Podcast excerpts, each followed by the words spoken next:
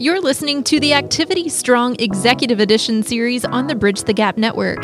The live webinar series aims to promote, engage, and empower wellness directors and senior living executives to continue the conversations surrounding health and wellness in aging adults. Powered by Linked Senior. Welcome, everyone. Welcome to today's Activity Strong Executive Edition webinar, where I'm very excited to have Sara Padilla, Vice President of Resident Care at Merrill Gardens, and Shirley Nickels, COO at Safely You. Welcome, Sara. Welcome, Shirley. And I also wanted to welcome everybody on the line. As a um, actually, let me uh, let me just share with you that I hope that all of you had a wonderful uh, July 4th. I was talking to Shirley and Sara just earlier. Here in Washington D.C., we uh, we had a lot of fireworks and tons of fun. I hope you were able to take a little bit of a break and, uh, and have a, a, relaxing long weekend. Today's webinar is uh, one of our quote unquote executive edition that we have in partnership with Bridge the Gap, where obviously, as part of the Activity Strong initiative, it is all about acknowledging activity and life enrichment professionals, empowering them and educating them but also being proactive and inviting quote unquote executives to the discussion. So if you are a quote unquote executive and you've joined us today, I wanted to welcome you, especially, but also thanking you for taking the time because just your presence means that you value activity and life enrichment and you're part of our quote unquote platform to help us elevate the discussion. Today's topic is, is extremely important, and I will be sharing Uh, a quick introduction. But before that, I wanted to share with you a little bit about us. So myself, like Megan mentioned, I'm the CEO and co-founder of Linked Senior. Linked Senior is a resident engagement platform for senior living. We touch about 45,000 lives in the US and in Canada, and we work with leading operators such as Merrill Garden, HISA, and we're very excited to be partnering with these providers in elevating the experience for the elders, their residents. Our work is simple. It is all about resident engagement, and it's also about helping, quote unquote, measure the impact. So we do, uh, we're the only platform in the market where the work has been published in a peer-reviewed journal in 2019, and we're very passionate about measuring resident engagement and correlating that with outcomes. Some of these outcomes are actually very important, which comes to things that are measurable, and that includes obviously fall reduction. And we know there's a winning partnership that we all have the potential of enabling. And a lot of it has to do with this idea of collaborating, right? So what I'm very excited, one of the many reasons I am very excited about today's presentation is how can we, quote unquote, collaborate with our elders so they can live each day with purpose, and how can we, in doing that, take into account their preferences to help build an experience where, you know, obviously we're mitigating things that we want to avoid, such as falls, but we're helping them thrive every day. So again, with a lot of excitement, I'd love to introduce uh, Shirley Nickels as the COO of Safely You. Shirley? Hi, thanks so much, Charles. Really excited to be here and to join uh, Sara. Uh, Shirley Nickels, CEO of Safely You. I am responsible of the customer journey from marketing and then through customer success. Uh, really excited to be able to share uh, success stories with Merrill Gardens here today. Uh, I'd like to introduce you to Sara Padilla. Good morning, everybody. Uh, Sara, uh, I've been a nurse for over 20 years. currently at Merrill Gardens for the last five years, heading up the resident care, or the clinical facing um, front for the communities from the home office. Uh, we're lucky to be able to partner with both Linked Senior and Safely You to really provide a wonderful program um, for our residents at Merrill Gardens. Great. And so now we'll go ahead and transition to the ed- educational content here. So on the agenda today, uh, we're going to talk about why do we focus on falls. Um, and next, we're going to go through some statistics that Safely You has uh, documented from over 15,000 on the floor events. And then we're going to go through how do we actually identify unmet needs uh, and how do we empower care staff um, with interventions through resident engagement. And then we'll go through some best practices with leveraging technology. Uh, and Sara will kind of highlight how she's leveraged technology with addressing unmet needs. Uh, and then we're going to actually go through some case studies. Why do we focus on falls? Uh, well, to start off, one in four Americans uh, age 65 and older will fall each year. Um, I think we all know that falls are a leading cause of both fatal and non fatal injuries. Uh, and falling once doubles your chances of falling again. Um, and we do focus a lot with Safely You on those living with dementia. So a lot of our data will be around those with some sort of cognitive impairment. And what we want to highlight here right now is that those with some form um, have uh, twice as likelihood of actually falling uh, than those without uh, dementia. So they actually uh, average uh, four times per year. In addition, about 26% of Alzheimer's disease related hospitalizations are actually caused by falls. So, how do we minimize um, that type of outcome related to falls? In addition, over 80% of falls um, globally are unwitnessed, which occur in the bedroom. And then, specifically, those living with dementia unfortunately aren't able to articulate uh, their falls accurately, either what was the cause of the fall before the event, or what were they attempting to do, um, or even how long have they been on the floor. So, how do we help address these um, and, uncover what their needs are? Uh, and so, the reason why Safely was really focused on falls is that we found that current fall measures didn't really address how to uncover the root cause of falls. Instead, a lot of times they're just really reactive, um, responding to a fall. Um, Sara, do you have any um, kind of context around Merrill Gardens and why you guys have become more focused around falls and why you've um, you know obviously partnered either with Safely or other technologies to really uncover unmet needs to reduce your resident risks? Yeah, so as Shirley said, a huge volume of falls each year. For those of you that work in the industry, you know we deal with falls on a daily basis. And so being able to have a better understanding of what's happening with those residents when they're in their room um, and they do fall with Safely You has enabled us to put uh, forth um, better. Um, you know interventions to prevent future falls from happening. So it's kind of being that fly on the wall to see what's really going on in the in the unit. I know many times we have said if we only knew what was happening. And with this technology it has enabled us to actually see what's happening before that fall occurs and I think you'd probably agree from the population and space, uh, those residents with um, with some sort of cognitive impairment do have a much higher risk of falling. So being able to have um, a way to uncover that is really critical. Absolutely.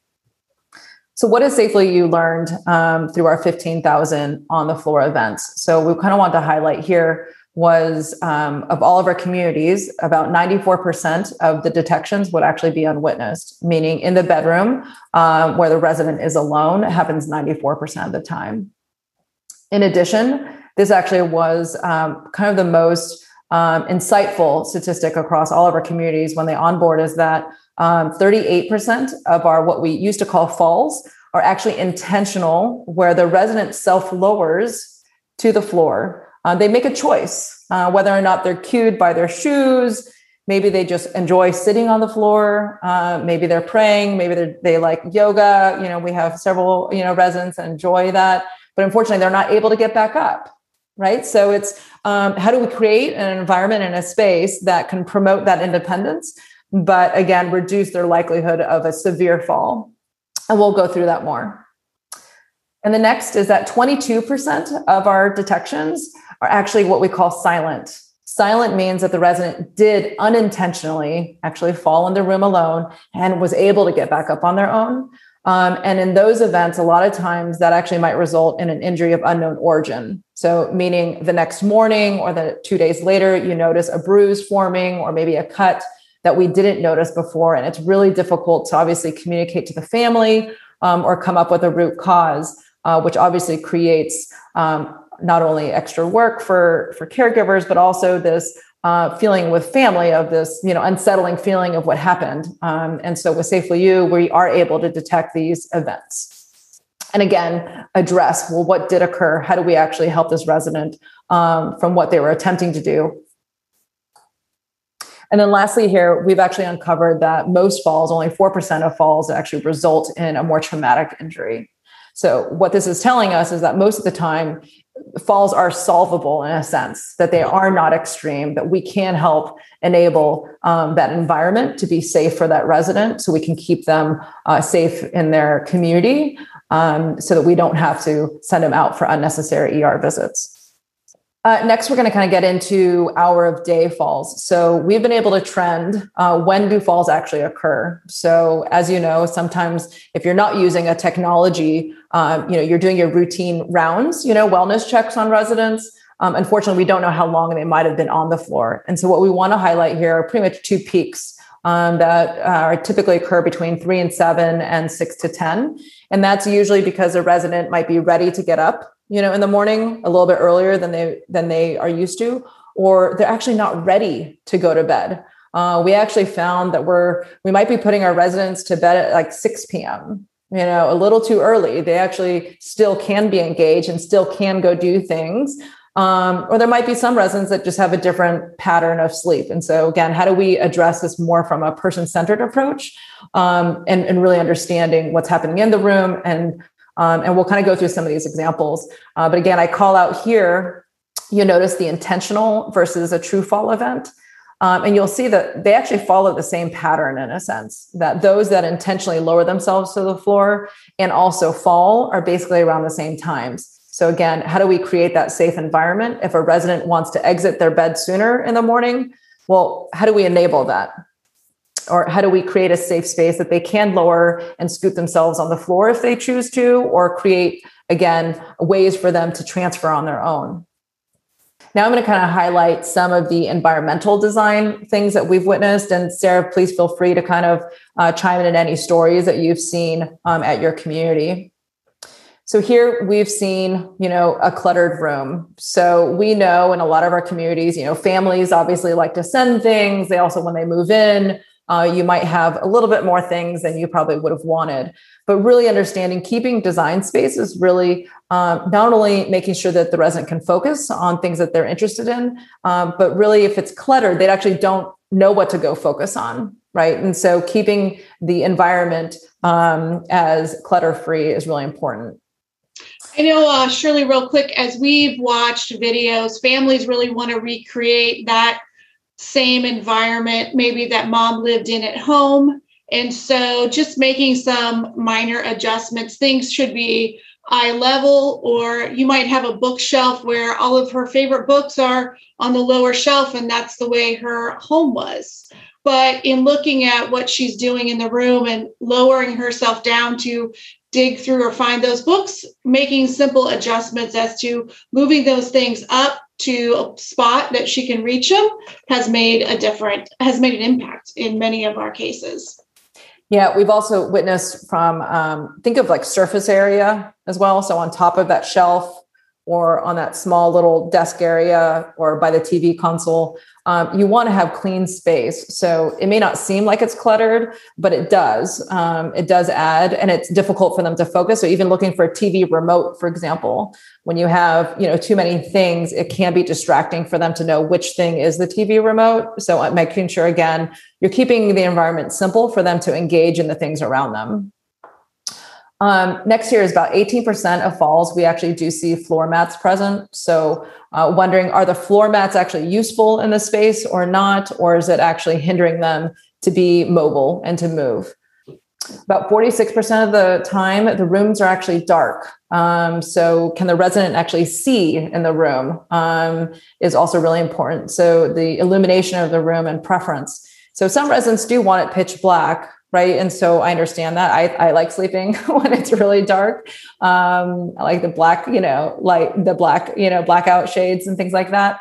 Um, but some don't right? And so how do we change that preference and understand that? We've actually seen a lot of times um, you know they'll keep the bathroom room you know cracked open, that actually could be a really big distraction. Can you imagine like a little beam of light coming into your bedroom can also be very distracting. So how do we actually understand if whether or not the resident prefers that today or not? Uh, to help them make sure that they can still make the right choices because that could be a distraction. They want to get up and turn off the light. Next is that 81% of the fall's mobility aids are present. So, uh, what does that mean? It means that you know typically residents have to transfer or use some sort of uh, transfer um, aid to to mobilize, but can they actually use it? Is is also the question here. So, can they engage in their device? And what we're actually finding is that half the time, um, unfortunately, we're not actually setting them up for success. We actually have found that there might be a mobility aid in the room, but it's not within their reach or they don't even use it. And so, again, how do we uh, create that mobility aid of engagement, of active use? Maybe you only use it when you're with them, you know, and it's something for them to do. Um, versus don't have it in the room because it's, um, it's it could actually be a fall risk for them. I think uh, the mobility aid is a huge opportunity to educate your team members or your staff. I know um, there's been a lot of thought where out of sight, out of mind. And so we see care staff, you know, tucking the mobility aid, whether it's the walker or the wheelchair, they'll put it in the far, far corner. And so when a resident goes to attempt to get up, they actually need that mobility aid. Um, and so just making small adjustments like that, making sure the mobility aid is locked and in place next to them so that if they do attempt to get up, they have it available. So just different, um, you know, insightful things as you watch fall videos that you learn along the way. Yeah, for sure. I think when you're, I kind of think of yourself sitting in a room and if you're going to engage in anything in the room, it kind of prompts you. To me, shoes is a prompt for me to want to go do something, right? Uh, when I see my shoes, and then obviously a mobility aid will prompt me to want to leave, right? So there's there's things that make you want to take an action, and so what you want to make sure is what action that could result in a safe or unsafe behavior. Um, and then that's the thing that we want to make sure that we're communicating here today. That we do think that engagement is great. It's just how do we make sure that environment is tailored to that resident based off of their fall risk. And then lastly, here, we actually have noticed closet doors. Um, a quarter of the time, which is interesting, the closet doors um, are actually left to open. Um, I, I, have a problem with this at home. I will get up out of bed and close my closet door because it's, I don't know if it's like the boogeyman or something. I don't know what it is, but like I, I always have to close the closet doors um, or even like the pantries, right? And like my kids, I'm always having to close doors after them. Um, that might be some other OCD things that I might have. but um, my point is, I know for myself, I definitely like things closed. So if you can imagine a resident, you know, uh, would also feel the same way. Okay, so we're going to go and transition now over to you know some of the things that we've witnessed and how do we address some of these um, unmet needs. Uh, so, why do we want to do this? Uh, specifically for those living with dementia, they cannot articulate their needs and desires. It is difficult uh, to understand what they need.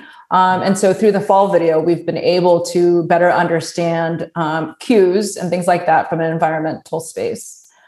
Um, you know some some of the reasons also around um, residents don't have meaningful engagement. And so how do we design again that space or design a new activity that is meaningful for them to uh, reduce their likelihood of cognitive decline?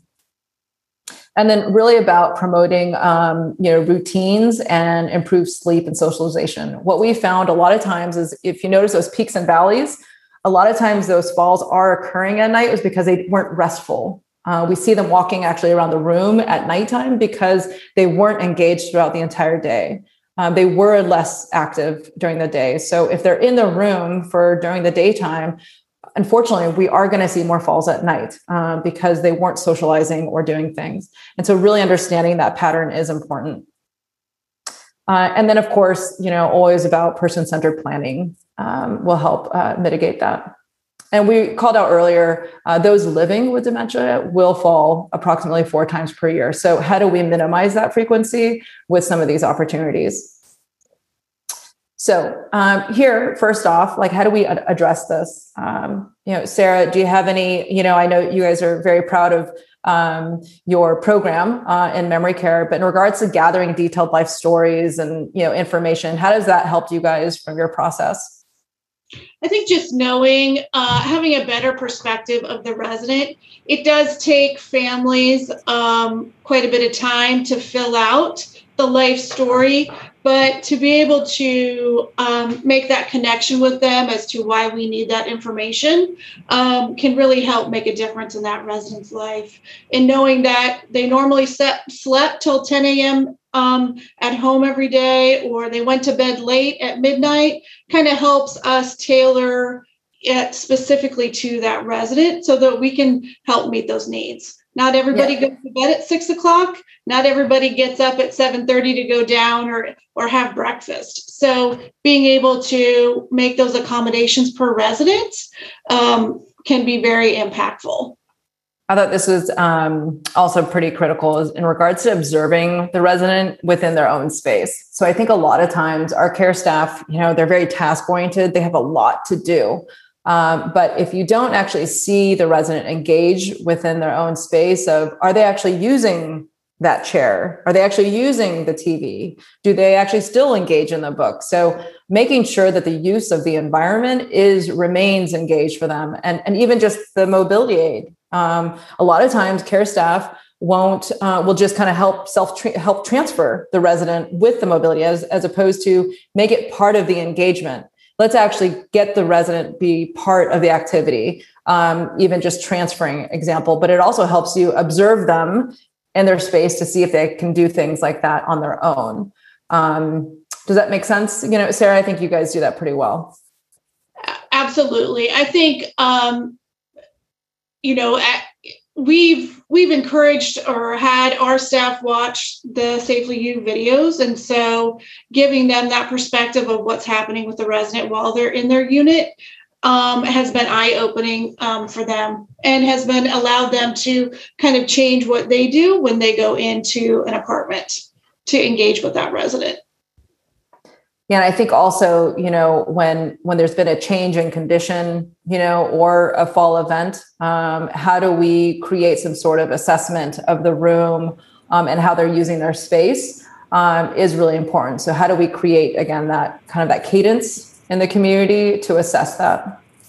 I think the other piece, and I, we're probably going to talk about it, is we've also seen residents move a lot. So um, when you enter a room after a fall, a lot of times that's not where the fall occurred or when they lowered themselves to the floor. They move around quite a bit. And so being able to see that perspective and that they actually lowered themselves way over by the bed, but when you come into the room, yeah. they're over by the bathroom. And so seeing what they're doing um, definitely has made a difference in what we're able to adjust or change within the room. I think three big things for us have been um, recliners or movable rocking chairs or rocking recliners have been um, a big impact for us and that discouraging res- or families from bringing those types of things into the room um, has has made a difference for us.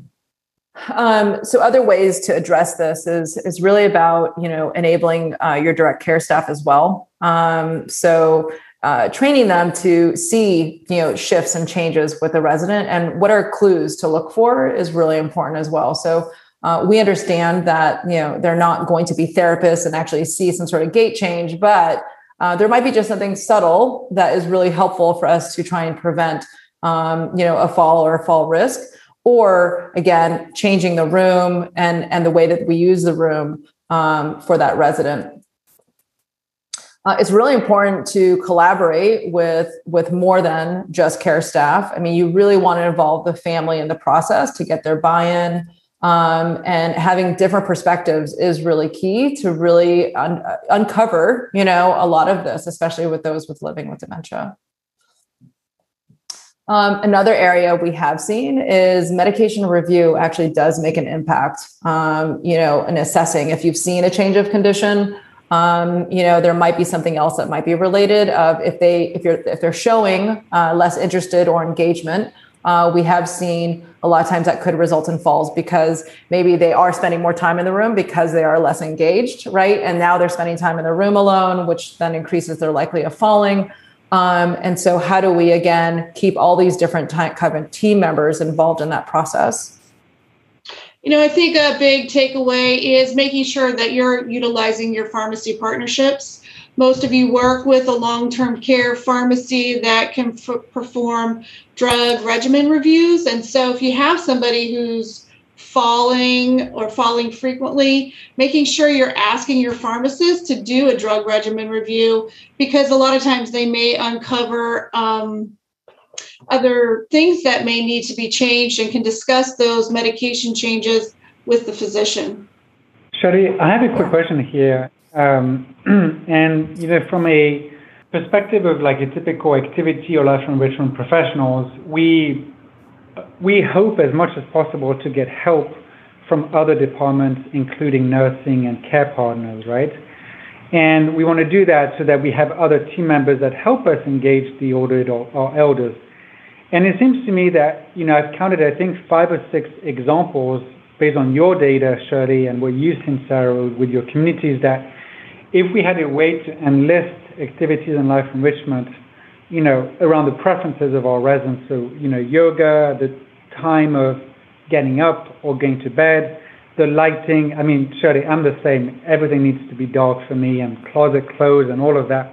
You know, the amount of energy, you know, that partnership is often where we see um, things make it or break it, right? Like that winning partnership. And I'd love to hear, you know, Shirley, from your data or Sara, from your experience, the perspective of non-activity staff. Like, what have you seen to be helpful that you would hope the typical activity director knows about, or the typical life enrichment professional to always take into account? What has been these things that make it or break it from your perspective?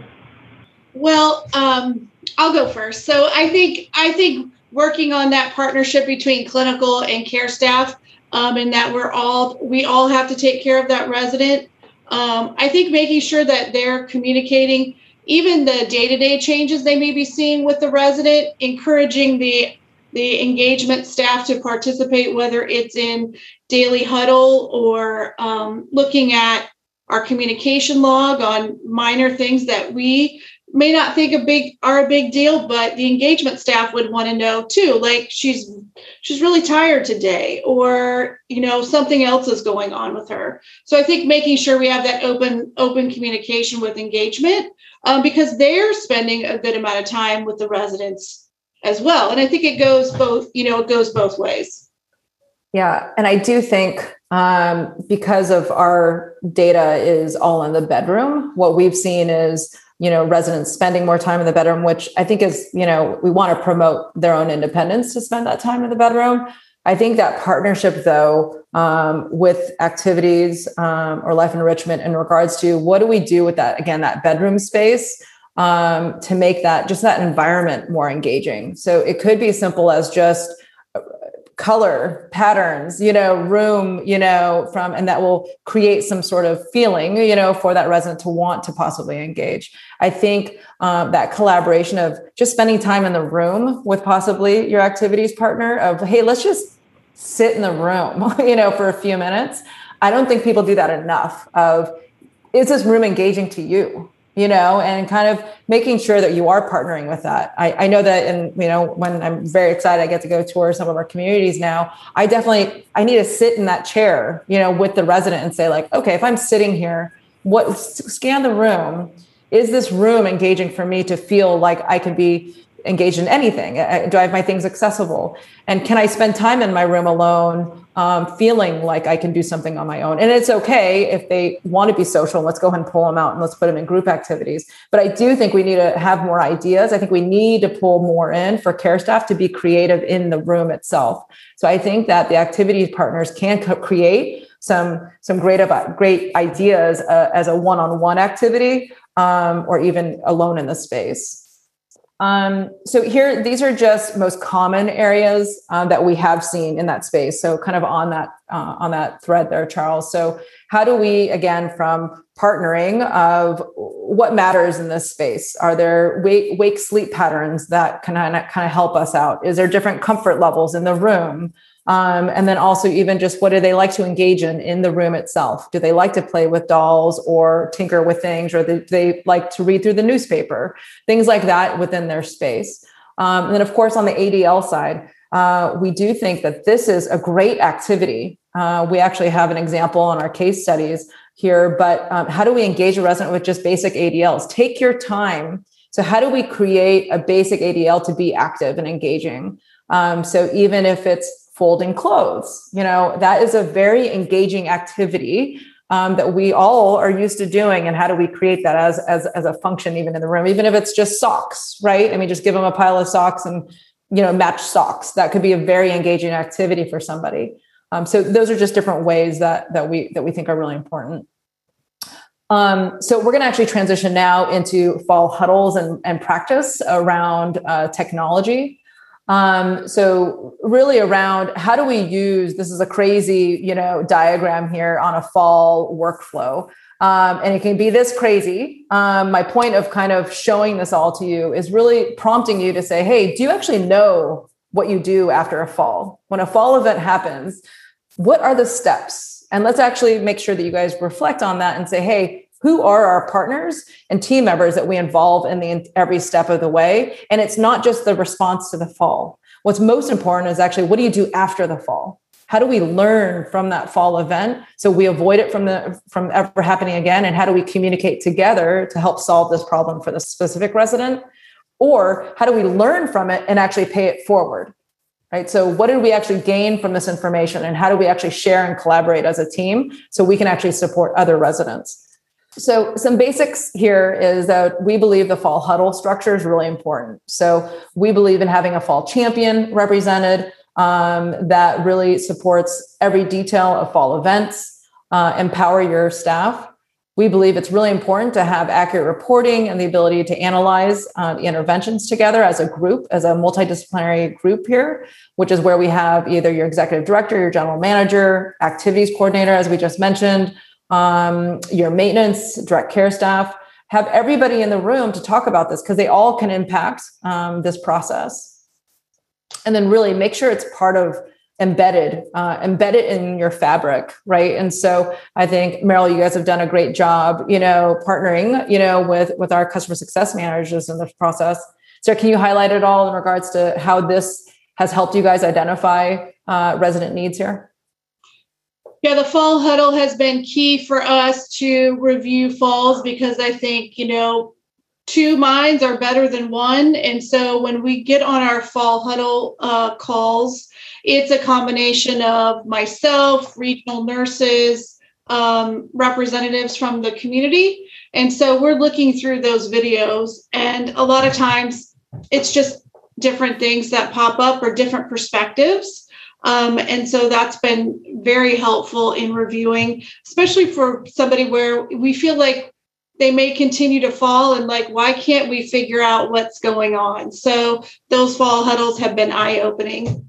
We've also included family members in watching the fall videos. And so um, it's been educational for the families as well to see what their loved one um, is doing. And it, is, it has enabled us to make recommendations and changes to the family, like changing out a chair. I can't tell you, sometimes we get into deep discussions with families about they're really stuck on making sure mom has this one chair that's been in the family forever, but they see what an impact it has on a fall, and then that conversation completely changes. So fall huddles and, and reviewing them have been key to addressing our frequent fallers and making sure that we've got appropriate interventions happening um, for those folks. Yeah, and really around that fall huddle, when we talk about technology and best practices, whether or not it's SafelyYou or another technology partner, what we really want to make sure that when you do conduct your fall huddle, how are you bringing in all that information? How do you review that incident information together? Um, and does it really support all the details? Um, because in a fall scene, uh, which we're going to go through here soon, is capturing like it's kind of like a it's, it's a fall investigation. It's kind of like a crime scene, right? And it's it's a how do we actually understand what actually happened, um, and making sure you're collecting that information. Next is about obviously root cause analysis. Um, so whatever technology you are leveraging during your fall huddles, how is it actually providing insight, you know, to the information? How is that providing the unique information about that resident and their care, and how you're going to address, um, you know, that fall specific event? And then, of course, interventions and actions. How is your technology that you're enabling? How is it actually helping you close that whole loop? A lot of times with fall prevention is actually the implementation of the intervention. Um, so, how do we close that that last mile in a sense? You know, a fall has happened. You find out that it's the chair, right? So Sara keeps calling out the swivel chairs and La-Z-Boys. So, who's going to actually close the loop there? Um, so, how are we ensuring that we're going to actually close that and get the chair removed? So, a lot of times, that's always actually the most difficult piece is who's actually responsible of, of the execution, and how is your technology supporting that? So, I have a question for you because we understand. I mean, we know that Merrill Garden highly values activities and life enrichment professionals, but we do have today in the audience members of organization where unfortunately it's not quite the same respect or not quite the same value. And sometimes activity professionals are not included in these huddles, whether the daily. What would be your word of advice that you could tell these activity directors that they in turn could tell their superior about the importance of including them in that process? You know, I know that's always a tough. I, I saw some of the the comments in chat um, about that. And I think it's kind of, you know, it's we have to be resident centered focused, right? And so it can't just be all about one thing. It's not just about dining or just about care. It's kind of looking at the whole perspective of that resident. And engagement plays a big part of that. And maybe offering um, some insight. Um, if we know Mary is falling all the time, maybe approaching your clinical leader and saying, you know, I've noticed some changes with Mary, and I'd love to be able to provide some input um, on what's happening with her if you guys are having a fall huddle or talking about her falls. So maybe offering the information that you have and making it accessible and knowing how you can build some value with that. So what you're saying is that instead of going directly for the executive director, probably try to partner with other team members to make the case. That's fantastic. Thank you. And then Shirley, um, we had a couple comment, at least one actually, kind of a question here, asking, you know, from your perspective, Shirley, how well, because obviously I know the answer, but how well does this work for people with more advanced dementia? You know, yeah. could you speak to us about the different levels and how this process actually would work hopefully with everyone. For sure. Yeah, I think, um, you know, kind of transitioning perfect cue here on how the technology works and how we do kind of advocate or we actually uh, believe that we support those that aren't able to advocate for themselves. Um, so I'll kind of dive in how the technology works as I do know that we want to get into the cases. Um, so real briefly, so we leverage artificial intelligence uh, through using computer vision. This is actually an image from Tesla's website. And so we use the same type of technology that we take images from the camera and we train our algorithms to detect certain events in the room. So here again, from a Tesla auto self-driving car, they have about eight cameras all the way around the car, and they've trained it to understand what the patterns are on the road. And what SafelyYou has done is taken that same type of technology, but applied it within um, in assisted living and skilled nursing. So here you see this is actually me uh, in actually a Merrill Gardens community. Um, I'm sitting on a bed um, and the AI actually detects me as a human, um, but it has a confidence score of whether or not I'm on the floor or not. So this is an opt-in program, also, by the way. So this is a consented process. Uh, we only turn on the cameras for those that opt in, um, and we also delete video upon recording if a fall is not detected. And so through this process, we can actually have a high accuracy of over 99%, um, and we're able to upload the pre-fall video. And so here, this is where the kind of the the, the big takeaway here for, for advocating for those with um, some form of dementia is that we can actually not only notify the community immediately of the fall detection, but we can also provide the buffer video of what actually caused the fall. So, what happened minutes before the fall event, so we can advocate for that resident. So, today, unfortunately, somebody with severe dementia is not going to be able to communicate what they were doing, where they were, or if they're hurt. So, instead, here's actually a video clip that I'll show you. This is a media release from a family member that um, approved us to share this with you. So this resident is living with dementia in a memory care and assisted living. You'll see here, she actually lowers herself to the floor with a pillow because she actually doesn't want to hurt herself. Um, and what she's doing is she's actually watching Big Bang Theory on her TV right now, and she's looking for her TV remote. Um, and so the problem here is that she can't find it mainly because, as we could probably see here, there's a lot of patterns right in this room right now.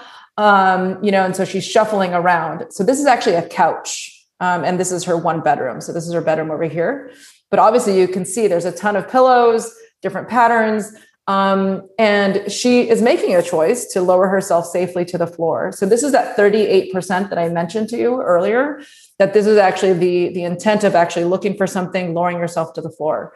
Um, and how do we again create the safe space for her or an engaging space that she can watch TV if she wants to, and she can change the channel because it's clear she still remembers how to use the TV remote. Um, and so here, we now that we know what she needed, we can make sure we can declutter her room, right? Is one thing. And we can make sure the TV remote is accessible and we don't see all the cluttered things in this room, right? So we're talking about surface area and accessibility. So how do we again make sure she can remain engaged if she wants to stay in her room to do an activity like watching TV?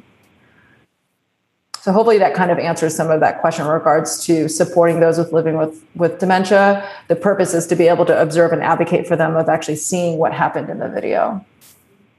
Yeah, that's a wonderful example, Shirley. And, and seeing this obviously makes me understand that actually the most value would actually be for the people that have probably more advanced level of cognitive Correct. change, right? Yeah. Okay. Yeah. Thank you. So now we'll kind of go through the cases. So, um, so this is um, our first case here. Um, so this resident, so Sara, I'll give you. Um, I know you know these stories pretty well, but for the for the attendees here, so this resident, she's had multiple falls uh, before this, um, where she's seen to be very busy in her room. Um, she actually likes to exercise quite a bit, and you see her actually holding some sheets she likes changing her sheets. It's an activity that she enjoys doing. Um, but we saw that she would fall as you can see she also has a walker here in the in the bottom corner of the room where she also has her folded clothes so she enjoys engaging in these type of activities in her room but unfortunately she did fall repeatedly um, and so from here though um, sara if you recall kind of the interventions yeah, so you can see she's very busy. So this will be Shirley when she's older in her room. Everything's neat and tidy, and that's what she does. She's very busy in her room.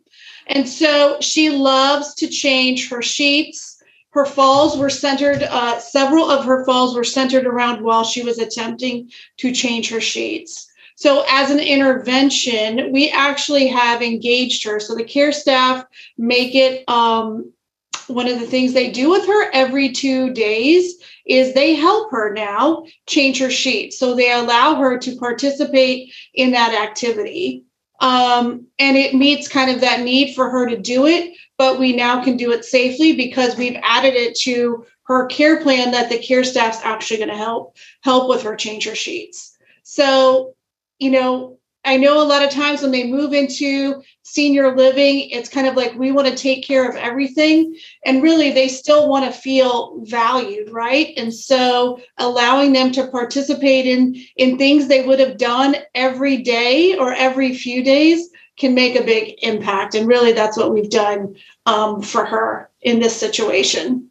Yeah. And, and I know that activities one on one can be difficult, right, to plan out. I'm sure because your other care staff are obviously multitasking and having several other residents they have to support. So I do think, you know, I don't know for those on the line, you know, uh, in regards to how do you support one-on-one activities in the room? It'd be great to maybe get some feedback there from from those on the line. I think it'd be a great collaboration because that's one of the shortcomings we've heard is that how do you try and find the same resources you already have but create individualized one-on-one activities like this in the room to make sure uh, we could do that for these residents. We had one resident that was same similar type of thing where she enjoyed um, um, unpacking and repacking, or you know taking all of her stuff out of her closet and putting it in the laundry basket, and then putting everything back in uh, into the hangers and putting it back into the closet. Right? That's a great engaging activity that they enjoy doing,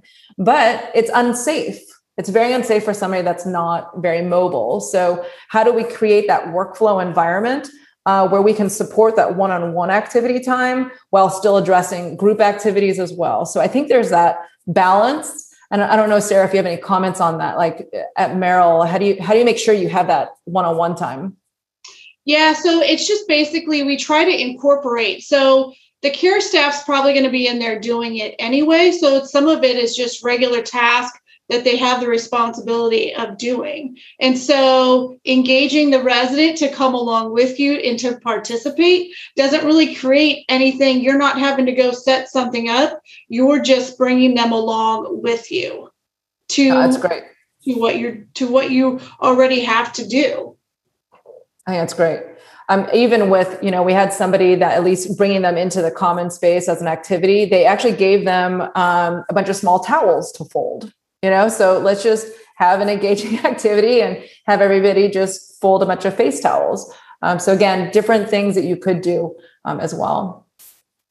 Here's um, our second case here. Um, this case uh, you know unfortunately this resident did have multiple um, did have multiple falls um, around her La-Z-Boy her recliner chair that i know uh, sara kind of mentioned is always at risk um, but a lot of residents really enjoy it. It's very comfortable. Um, but there's obviously many problems with with these type of chairs, especially when you talk about um, you know being able to self transfer. So you can see here she she can self transfer to the wheelchair that's right next to her.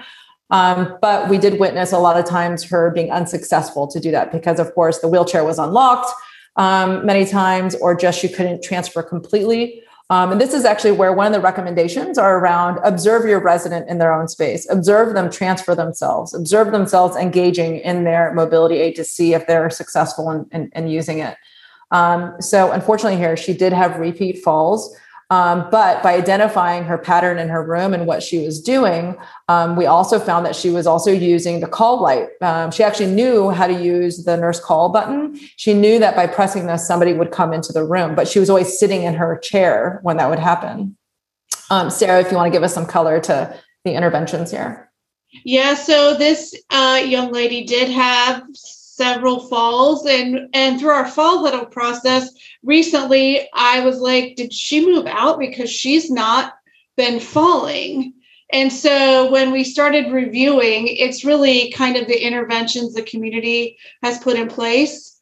So like shirley said she loved sitting in that recliner um, that was her favorite chair to sit in and so through some engagement and and adding a recliner in our common space, she loved being around people and she would use her call bell and people would come in and she would want to engage with them. So by adding a special chair for her out in the common space, she now is engaged out where everybody can see her. She's very comfortable and that has totally reduced her falls because now she's out and she's in engaged.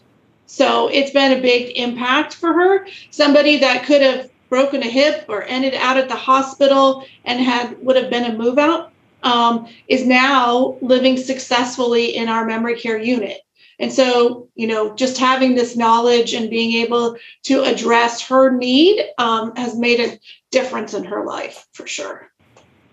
Yeah, it's just that somebody may want to be in their room, may not be uh, that they aren't socially, you know, wanting to be a participant. So again, uncovering what is that? What how do we solve that for them?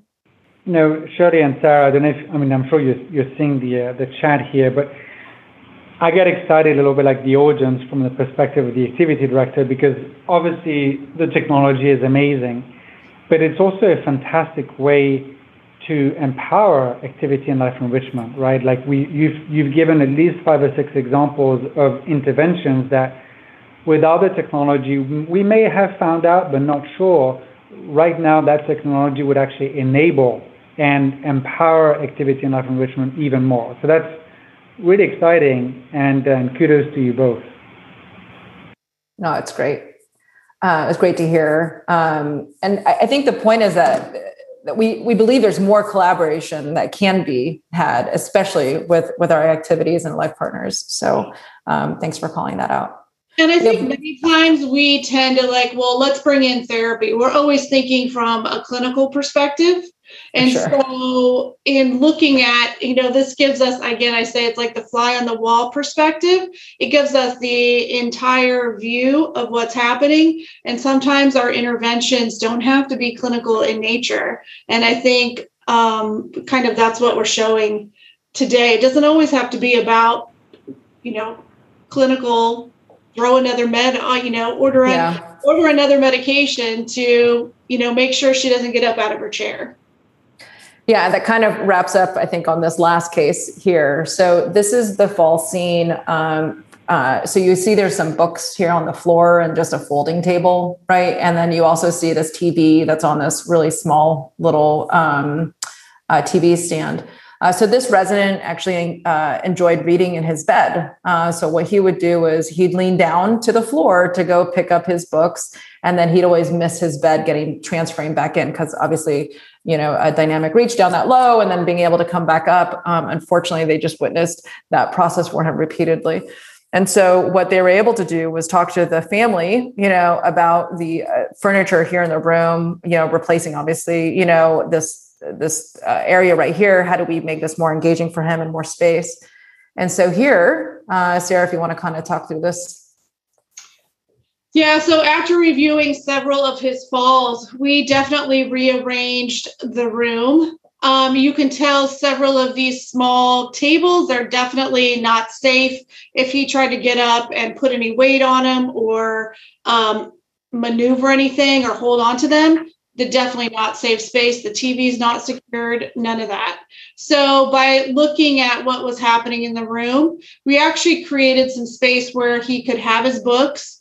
He could sit here if he wanted to engage in watching his TV. He could do that. Um, we have a chair with arms now, so easier for her him to be able to help himself stand up and push himself up into a standing position.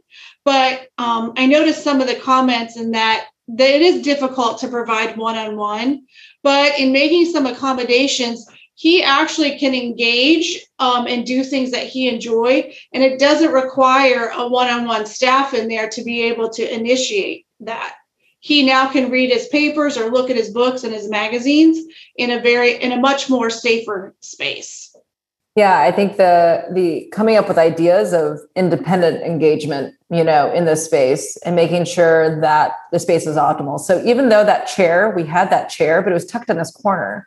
So to him, it, who would want to sit in that corner? You know, I mean, it's just it seems aha, right? As we're sitting here being very judgmental, you know, sitting at a still frame. Uh-huh. Um, you know, it's very easy to be judgmental today, right? And so um, we also, you know, for for your own purposes of everybody online, uh, we actually recommend, you know, if you don't have SafelyYou, just take a picture of the room.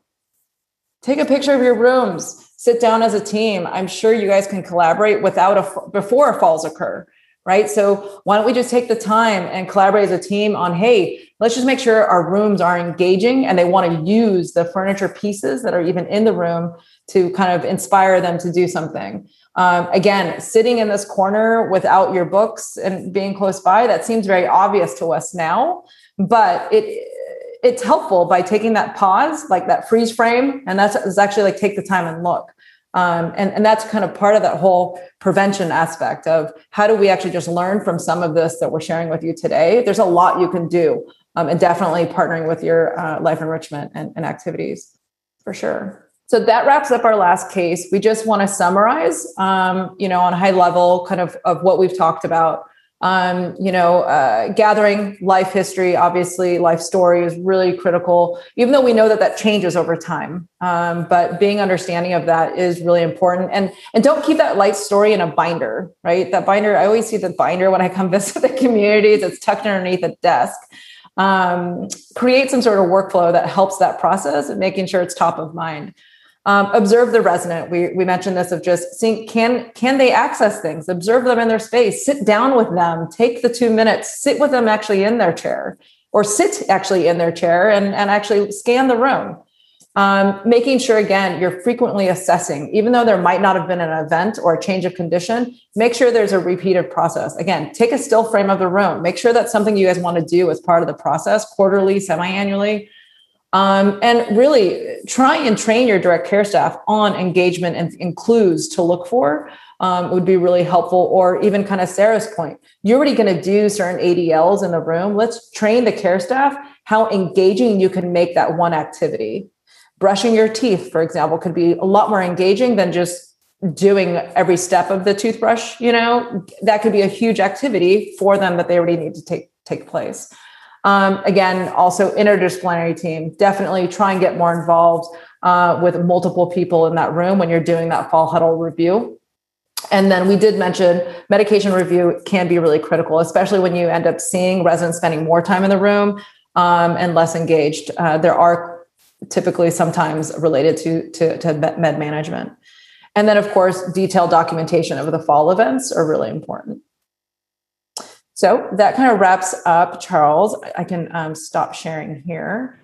Thank you so much for sharing such an amazing presentation. Uh, Shirley, I, I just want to congratulate you and the rest of your team for coming up and building such an amazing technology that is so, you know, obviously cool and interesting, but also kind of empowering of what we all want, which is, you know, a interdisciplinary approach really um, kind of seizing the opportunity for our staff, but towards this one common goal, which is to improve the life of our elders.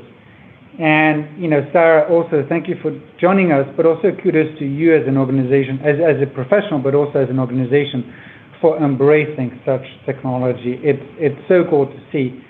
Um, you know, there's, there's a quote that I like to, you know, that I have in the back of my mind, which is, you know, the future is already here. You just need to look around you. And I think that it is such a perfect example because this is going to happen. This is actually happening now. And so I just want to thank you for both for bringing this future closer to us and making more digestible.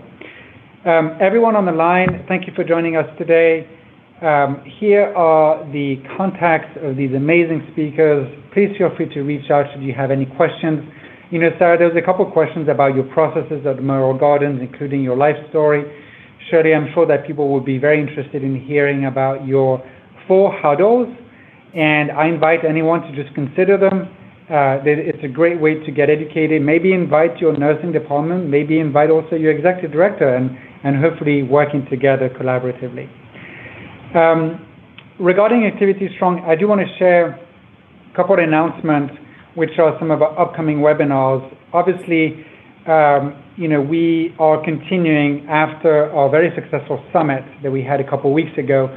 I invite all of you to come to our webinar on July 20th, where we'll understand how we can take um, the person-centered approach by understanding the preferences of our residents. And then Tuesday, August 3rd, this is going to be an amazing uh, discussion with Donna Moore, the COO of Is Living, who actually, when COVID hit, enabled her team to uh, align. And uh, she has really interesting uh, uh, stories that obviously would, would benefit from all of us. And as an invitation, please consider our fall and winter gathering. And some of you have already registered for next year's summit. It's up, it's there. Uh, we hope that many of you will, will join us. And, um, you know, with that, I want to again thank everyone for joining. Uh, wishing everybody to stay cool. Uh, I know it's very warm out there, regardless of where we are. And uh, Shirley and Sara, again, thank you so much for uh, for this presentation today. Thank, you. Take care. Have a great afternoon. Bye bye. Thanks for listening to the Activity Strong Executive Edition series powered by Linked Senior. Find more resources and webinar information at btgvoice.com.